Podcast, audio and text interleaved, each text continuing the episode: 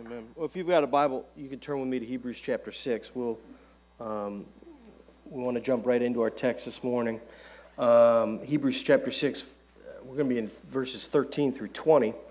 And um, as you're turning there, I want to just exhort you in a couple things. So, your partnership with uh, Iglesia Misional. Um, so, Rainier and Lady Martinez, I've known Rainier for probably four or five years. Um, I first met him actually here in the States uh, and then have been down to Cuba. I'll actually be in Cuba again in, I think, uh, three or four weeks.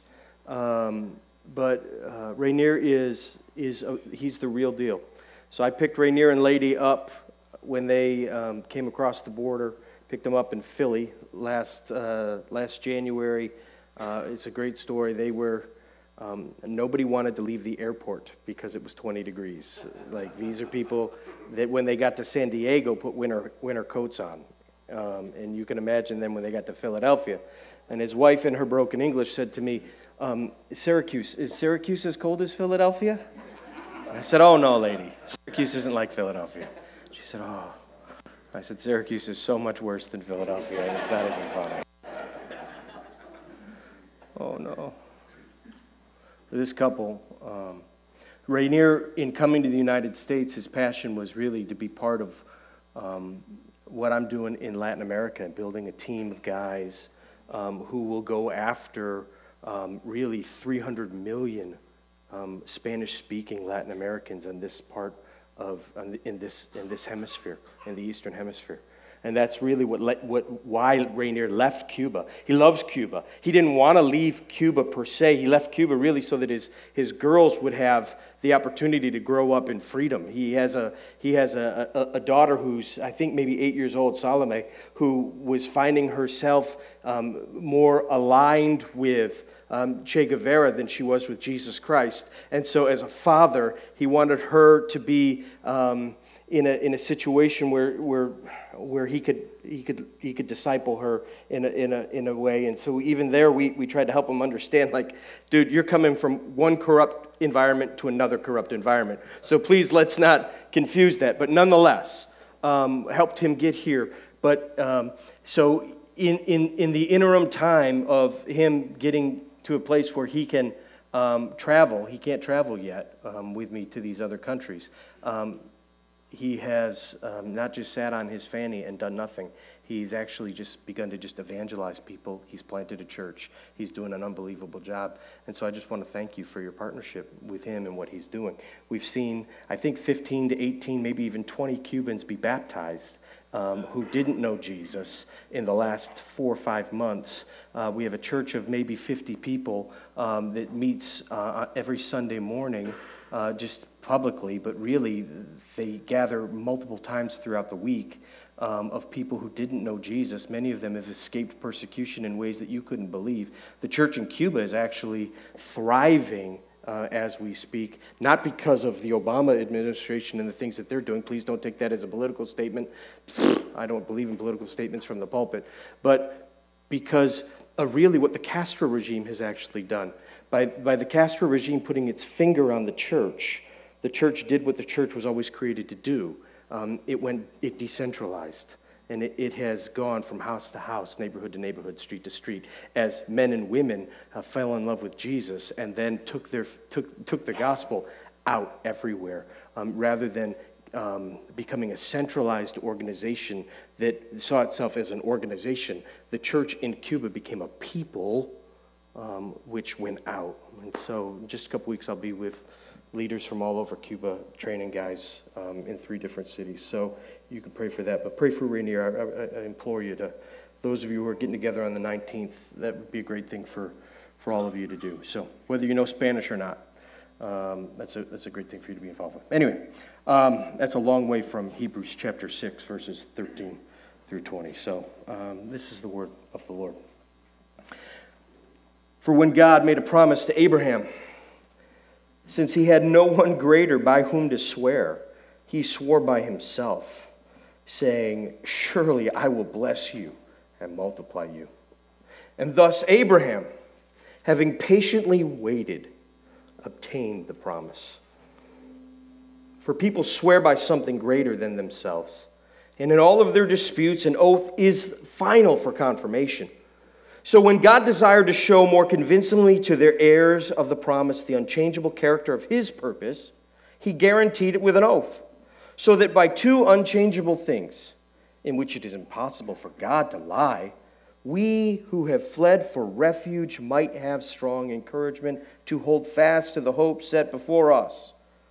We have this as a sure and steadfast anchor of the soul, a hope that enters into the inner place behind the curtain, where Jesus has gone as a forerunner on our behalf, having become a high priest forever after the order of Melchizedek. Let's pray. Father, we come in Jesus' name. We thank you for who you are. We thank you that you are indeed a refuge for us.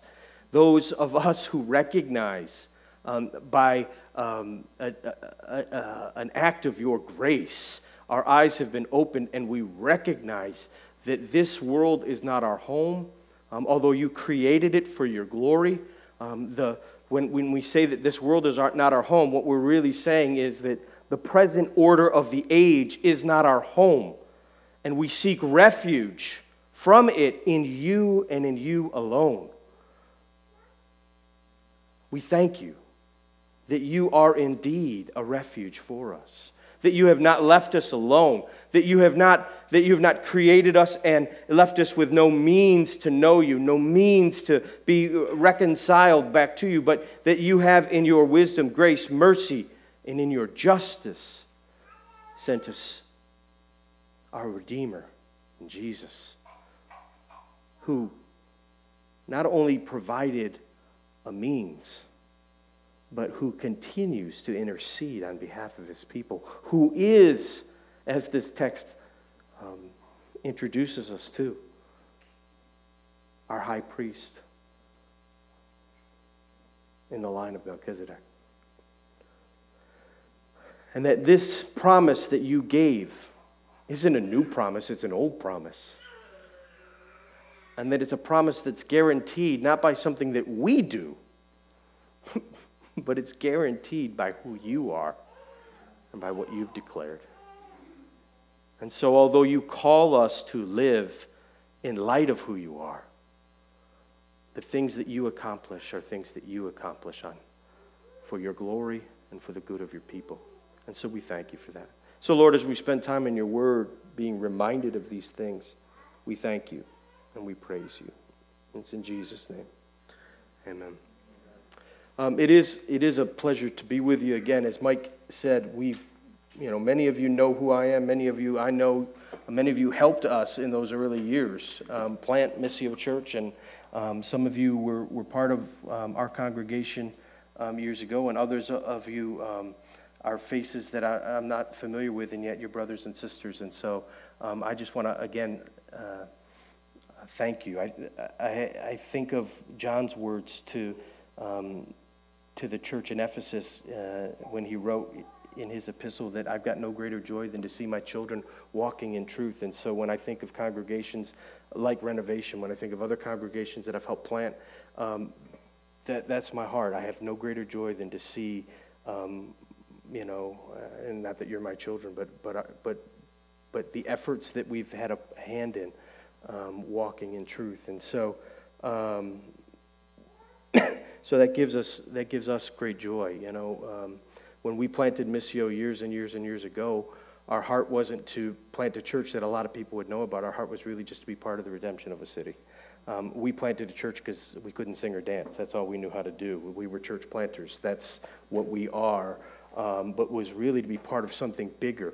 Um, I remember sitting in a room with people um, Uh, you know, Jim and Val and Bob and Deb can maybe attest to this. And I remember in those early days talking about being part of the redemption of 500,000 people, and people looking at me like, You're just a crazy kid. You don't know what you're talking about. We're going to put up with you because we liked you when you were a little kid, and now that you're an older kid, we'll kind of put up with you. And then I started talking about the world 7 billion people, and they looked at me like, You've really gone off the edge, man.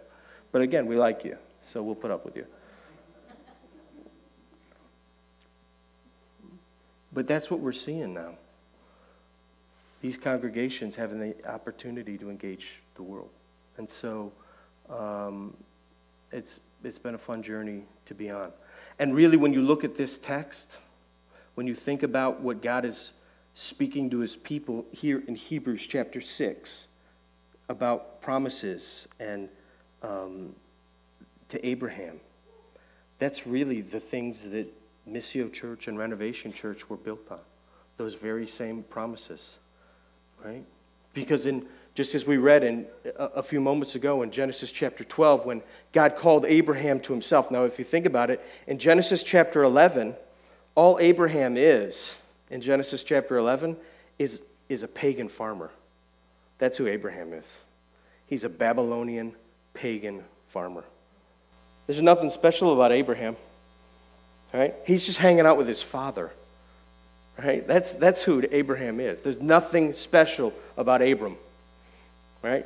There's, there, there, there's, no, there's no sense prior to Genesis chapter 12, right, that we get about Abram that this is the guy that God's going to choose.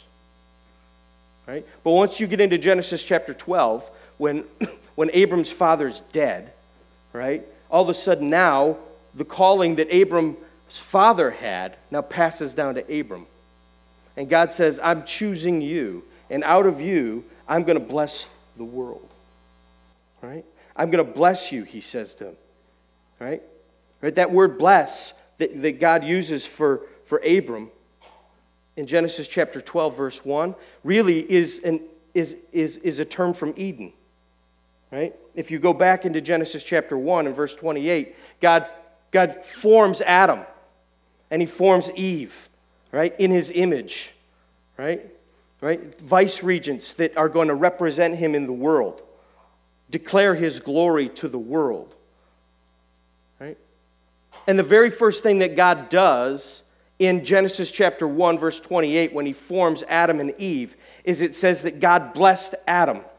And that term, bless, we look at and we think, because we're Americans who live in a land of plenty and we think about blessing a lot, and we think blessing uh, generally refers to stuff.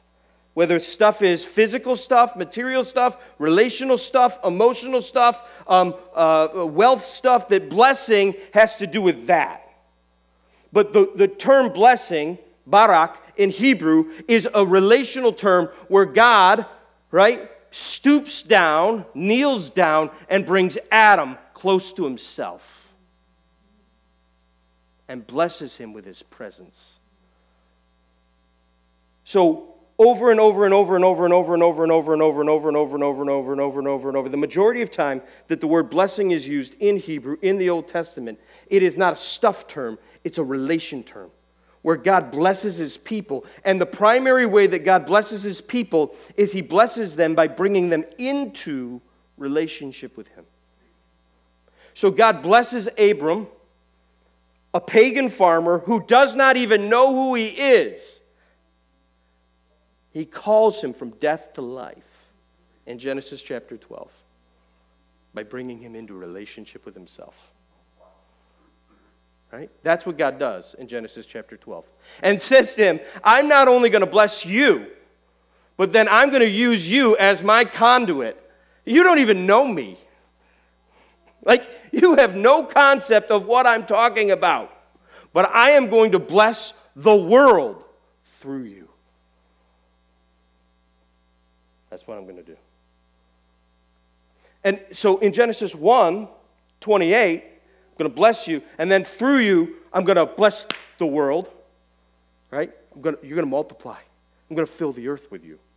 Everywhere you go, everywhere you go, everywhere you touch, my image touches, so that the world will know who I am.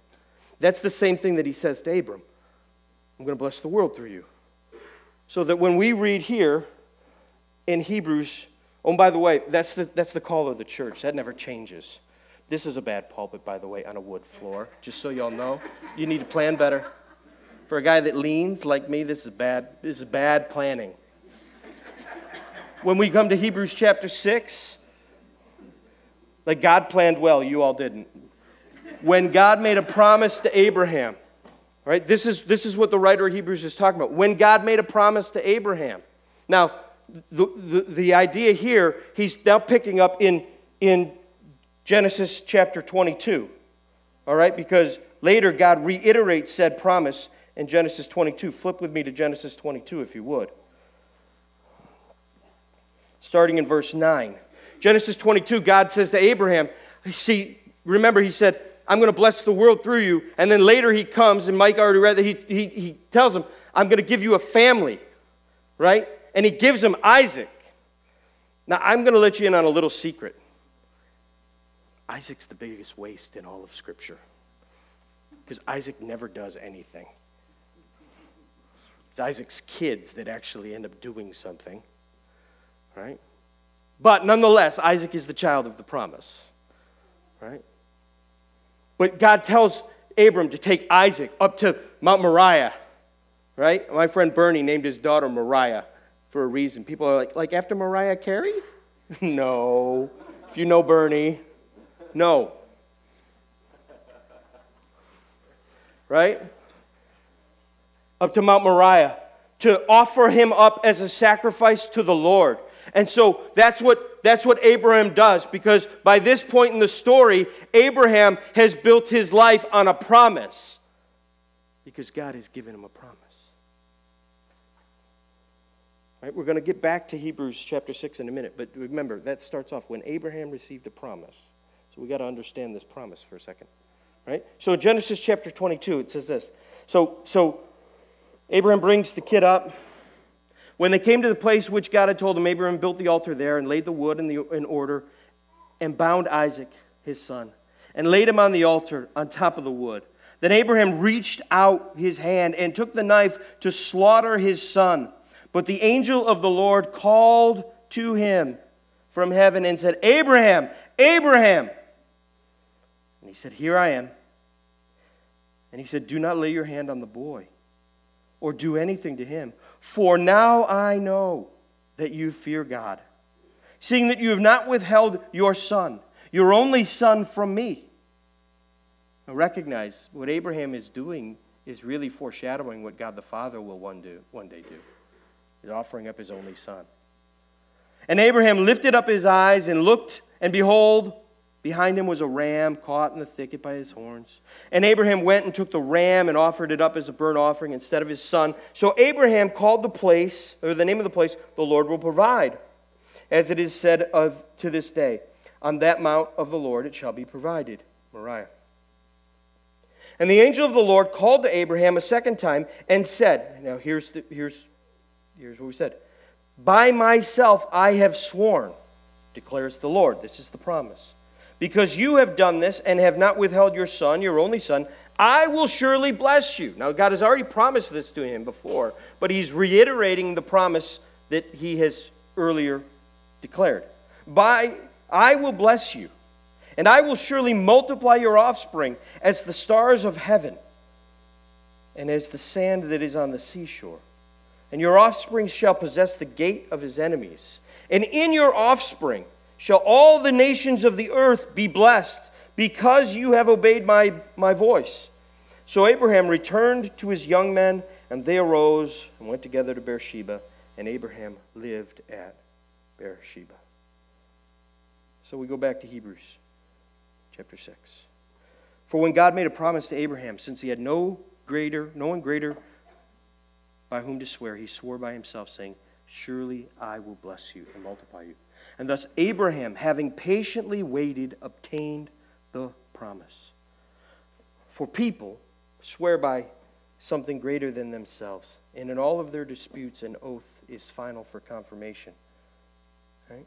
Now, why is he talking about this promise? Well, in the tail end of chapter, or in the tail end of the pericope prior to, in verses 11 and 12, he says, And we desire each one of you to show the same earnestness to have this, the full assurance of hope until the end, so that you may not be sluggish, but be imitators of those who through faith and patience inherit the promises. You see, the promise that God gave to Abraham wasn't a singular promise, i.e., this is just for you, Abraham.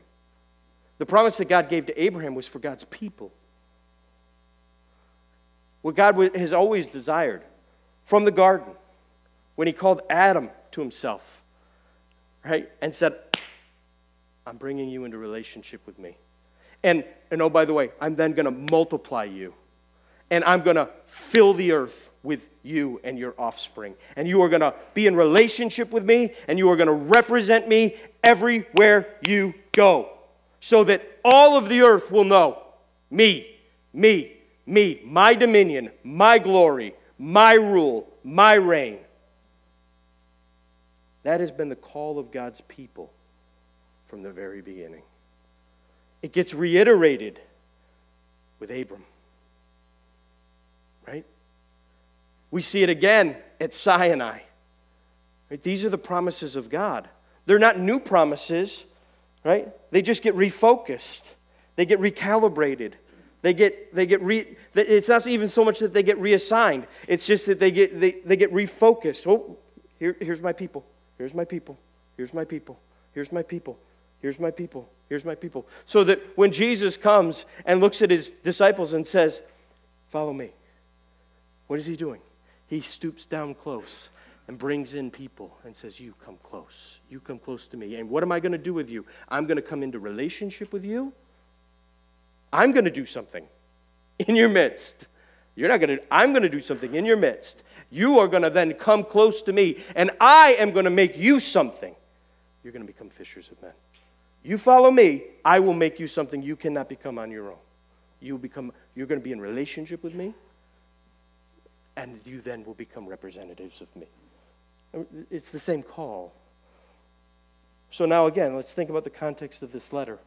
This letter is written to Jewish Christians in the first century, most likely living in Rome, about to, about to suffer intense, if not already beginning to suffer intense persecution, thinking about returning back to an incomplete understanding of the God of the Bible.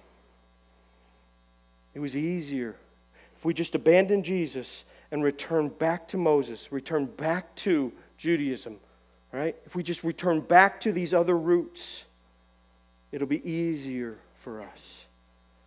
And what the writer of Hebrews is saying is no, you have a promise, right? Your roots point back to a true and eternal promise a destiny as a people that's found in relationship with the Lord God that Moses pointed to, that Abraham points to. So he continues to go back to their Jewish fathers. These men point back to something. He goes back to the, the to, to, the, to the priestly structure. He goes back to creation. He goes back to all of these things. They point to something, they point to these promises.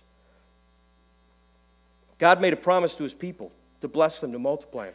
And then God God Himself guarantees this promise, right? Like, their custom was to, to make an oath. It's interesting when we read through the Proverbs, we see over and over, like, not to make an oath, like, you know, don't make a silly oath, don't make an oath, don't be quick to make an oath, you know. Um, I'm a risk taker. I work with three other men who are not risk takers. I used to work with a guy named Jim. Some of you know Jim. Jim was a risk taker with me. Like, we'd jump out of a window, no problem, right? Um, I work now with three dudes who are not risk takers. Um, we were in New York the other day. I brought Bernie up to the, um, the Freedom Tower, and like the whole elevator ride up, he's like sweating profusely because because he doesn't like heights. And it's like, well, we're just going to the tallest building in the Western Hemisphere. It's no big deal. It's all inside, dude. We're going to be fine. You know, sweating. Um, so I, by nature, am prone to just say, yeah, I can do that. Yeah, of course we can get that done. I take risk. I make crazy oaths. Of course I can get that done. I guarantee it. Not a problem. Not a problem. I work with more cautious men. They're, they're good for me. One of me to three of them, it's a very good ratio. They keep me, they keep me balanced. Right? But, but the custom within Jewish life was to guarantee something with an oath. And really, what, what Scripture actually called them to do was to say, As the Lord lives, as surely as the Lord lives, I will do this right? Like they would guarantee things, right, by something that was greater than them. Like I can't guarantee it by by the property that I own because maybe I don't own that much property. I can't, but I can guarantee it as surely as Yahweh lives. I will do this. I will follow through on my word. So when the Lord makes his promise to his people, he has nothing to, to swear it by that is greater than himself because he recognizes there is nothing greater than me. Right? So when God guarantees his promise, he guarantees it by two things the two most trustworthy things his nature and his own word. And those are the two most trustworthy things that we have the character of God, the nature of God. Completely, utterly trustworthy. Now, you may be sitting here this morning and saying, I don't really trust God. I feel like God has let me down. I feel like God has disappointed me. I feel like God has um, not followed through or not helped me out or not. Now, the pastor in me, or at least the expectation of a pastor in me, should be like, oh, I'm sorry. Oh. So that's what Mike would say. Oh, I'm sorry. How's your heart? I'm going to say, get over it. Stop it. Stop it right now. Stop it right now. Because God has never disappointed you. He has never disappointed you. He sent his son to hang on a cross for you. And in that moment, he accomplished everything for you.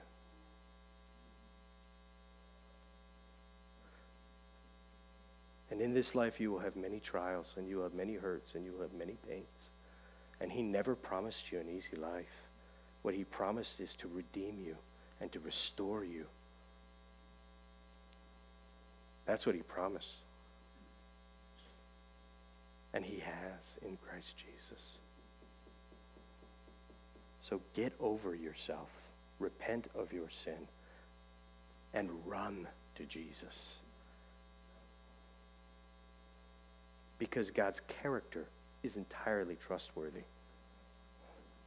His word is entirely trustworthy. If he declared it, it is entirely trustworthy. Earlier in Hebrews, in Hebrews chapter 3, if you flip back to Hebrews chapter 3, I think it's in verse 6, the writer of Hebrews says to um, his audience, he says, that we are his house if we indeed hold fast our confidence and our boasting in our hope. That seems like an odd verse. Like, hmm, what's he saying? It seems kind of like, ah, we hold our confidence and our hope, kind of like my, I have a 14 year old son who's kind of arrogant, kind of narcissistic. Uh, he likes to think that he's pretty confident in himself and he likes to boast about things. Uh, he was yapping at me about beating me in fantasy football on the way over here. Um, he's, he's a brat right? So that's not at all what this verse is talking about. He's right there. He's right there, by the way. That's not at all what this verse is talking about.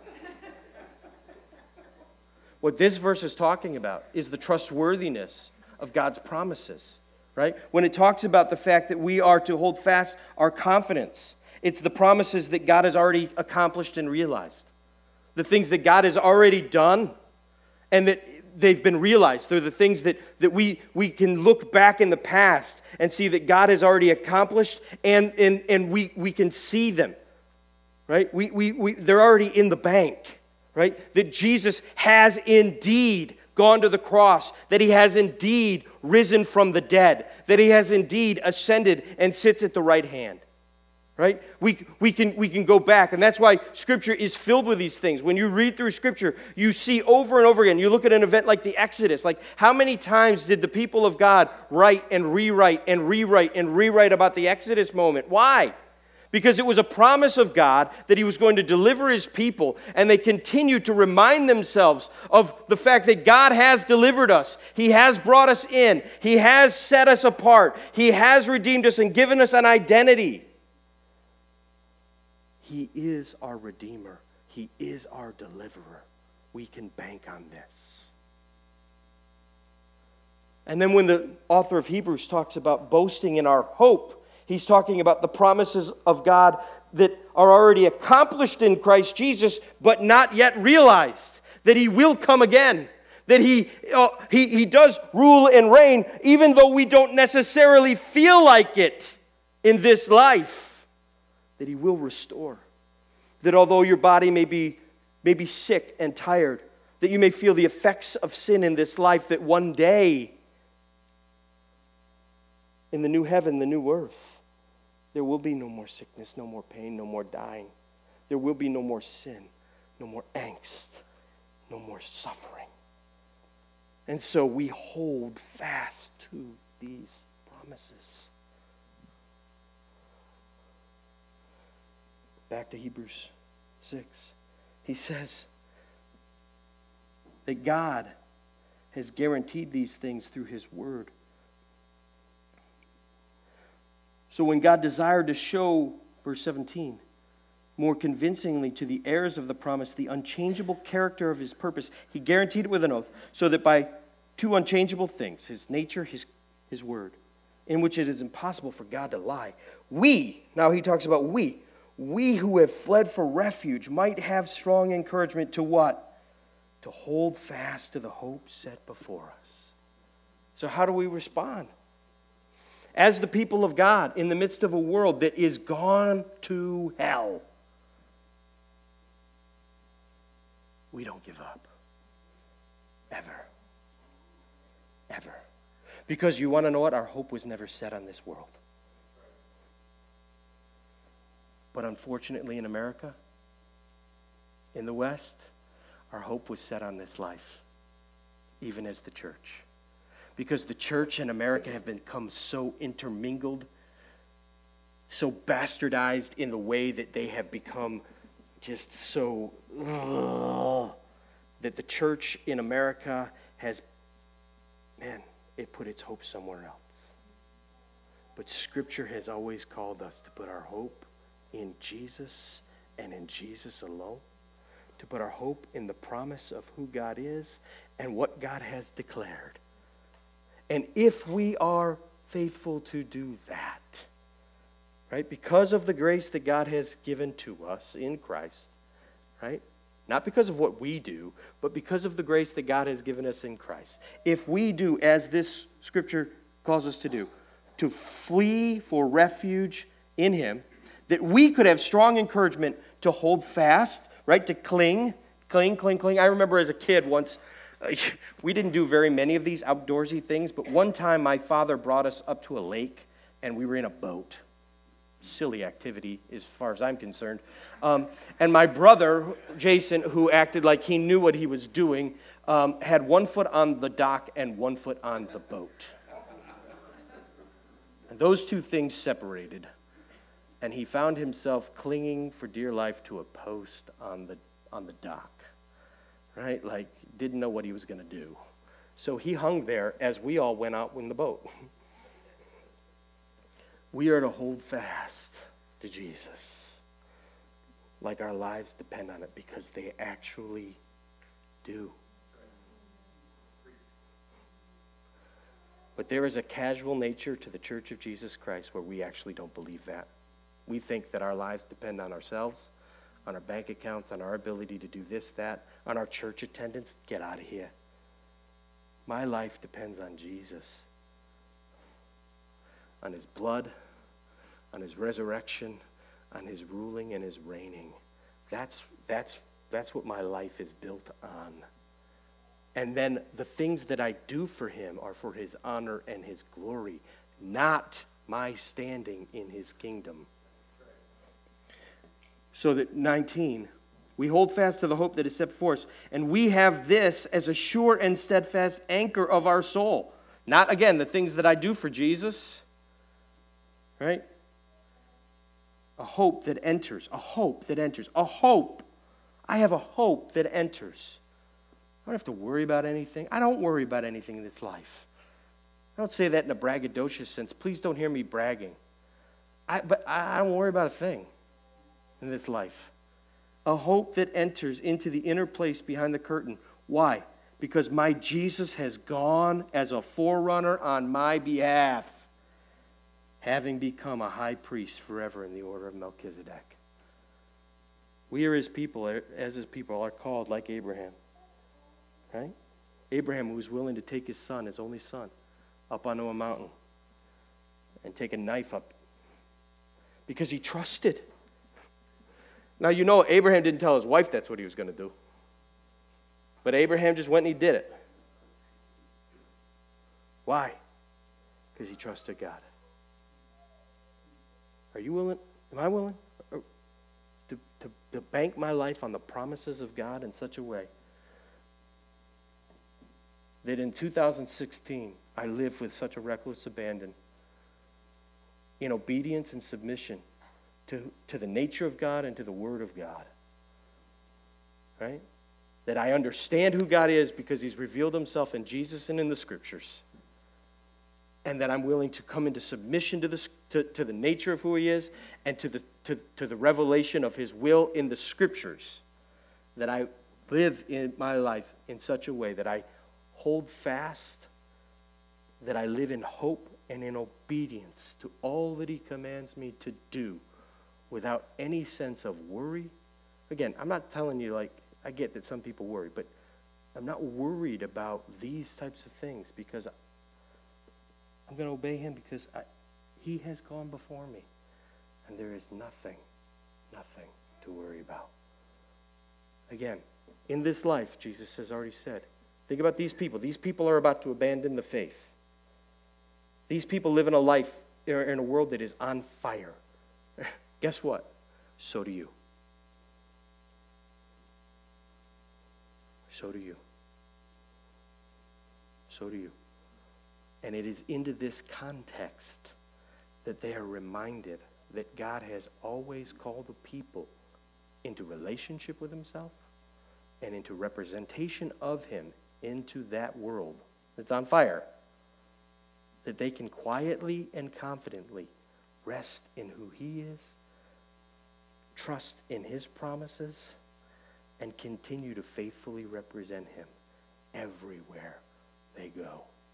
I'm going to pray for you. I'm going to continue to worship the Lord. Father, we thank you for who you are. We thank you for what you've done. We thank you for everything that you've declared about yourself in your word. We thank you for everything that you've declared about who we as your people are in your word and how we are to respond to you. May this congregation of Christ's followers hold fast to your promises and Father, I pray that if there are any in this room today, and I trust that there are who don't yet know you, who haven't yet experienced the joy of following you, who haven't come into submission to the gospel of Jesus Christ, I pray, Father, that today um, that they would not harden their hearts, but that they would um, um, hear the gospel and that they would respond to it. Lord, glorify yourself in and through your people, we pray in Jesus' name. Amen.